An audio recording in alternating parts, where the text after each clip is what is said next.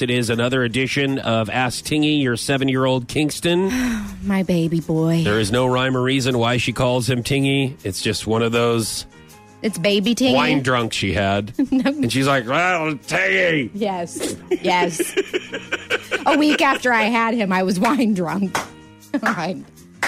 Yikes. He's kidding, by the way, in case his teacher's listening or in case he's listening. And he goes to school and tells people, Mommy was wine drunk.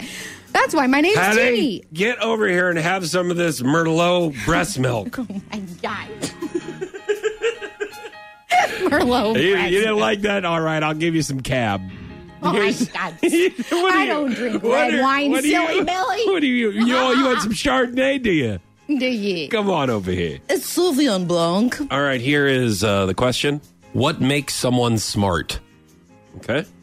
Oh, man. I think that he's going to say uh, reading makes someone smart because I have really pounded it into his head that the more you read, the smarter you are. And I, I read to him a lot as a, as a baby, and um, I tried to have him read, you know, just a short book uh, once a day. And of course, he always says, why, you know, and I'm like, honey, listen, if you want to be a brain surgeon, which that's what he wants to be now, I say you gotta you got reading keeps your mind keeps your brain wrinkly is what I tell them. And the more wrinkles you have in your brain, the smarter you are. So if you stop reading, your brain isn't gonna it's not you're not gonna get smarter. Yeah. So I think that that's what he's I think that's what he's gonna say. Now, have you had the conversation with him yet that, yeah, you could be a brain surgeon or be smart and book smart, but then you could be a moron when it comes to common sense, like changing your oil or not knowing how to screw in a light bulb? But What you, do you- can perform brain surgery. Did you have that conversation with I him don't yet? know what you're kinda- getting to know, I'm not saying you. I'm just saying any. I'm, there's a lot of intelligent people that are not too intelligent when it comes to other things. That's that's true. I don't think he's one of those people though, because he sees his mommy, you know, doing things around the house, and he sees how much his mo- how much common sense his mommy has. Uh, not so much his daddy, but you know his mommy uh, does. Now that And is so- one of my favorite jokes this week, by the way. You want to talk about jokes? That's my favorite so far. Listen, It's I good. know. No, that was I good. know. I, am supposed to keep my oil, oil changed. I just don't care enough to do it. It's not that I don't know. I just don't care. All right, here's Ask Tingy. That's well, your car is going to care when it breaks down on you. By the way, Yeah, I'll just get another that's one. how it works. what makes someone smart? Math.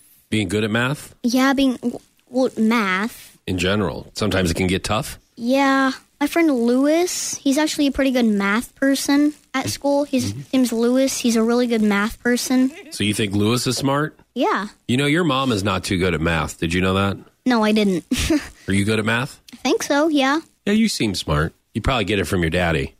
Yeah. Hilarious. Listen, it's just a matter of time before he really figures it out. Where he gets to the age where he's like, "Oh, okay, now I know No, what's going yeah, on." no. Like, there's going to be one time where it's just going to click. He's going to wake up and he's going to be like, "Now I understand." Okay, I will admit that English was my better subject. Okay, math. It is. not so not so hot for me, and I'm I'm not exaggerating. There are there are things because he'll do his homework when he gets home, and then I check it.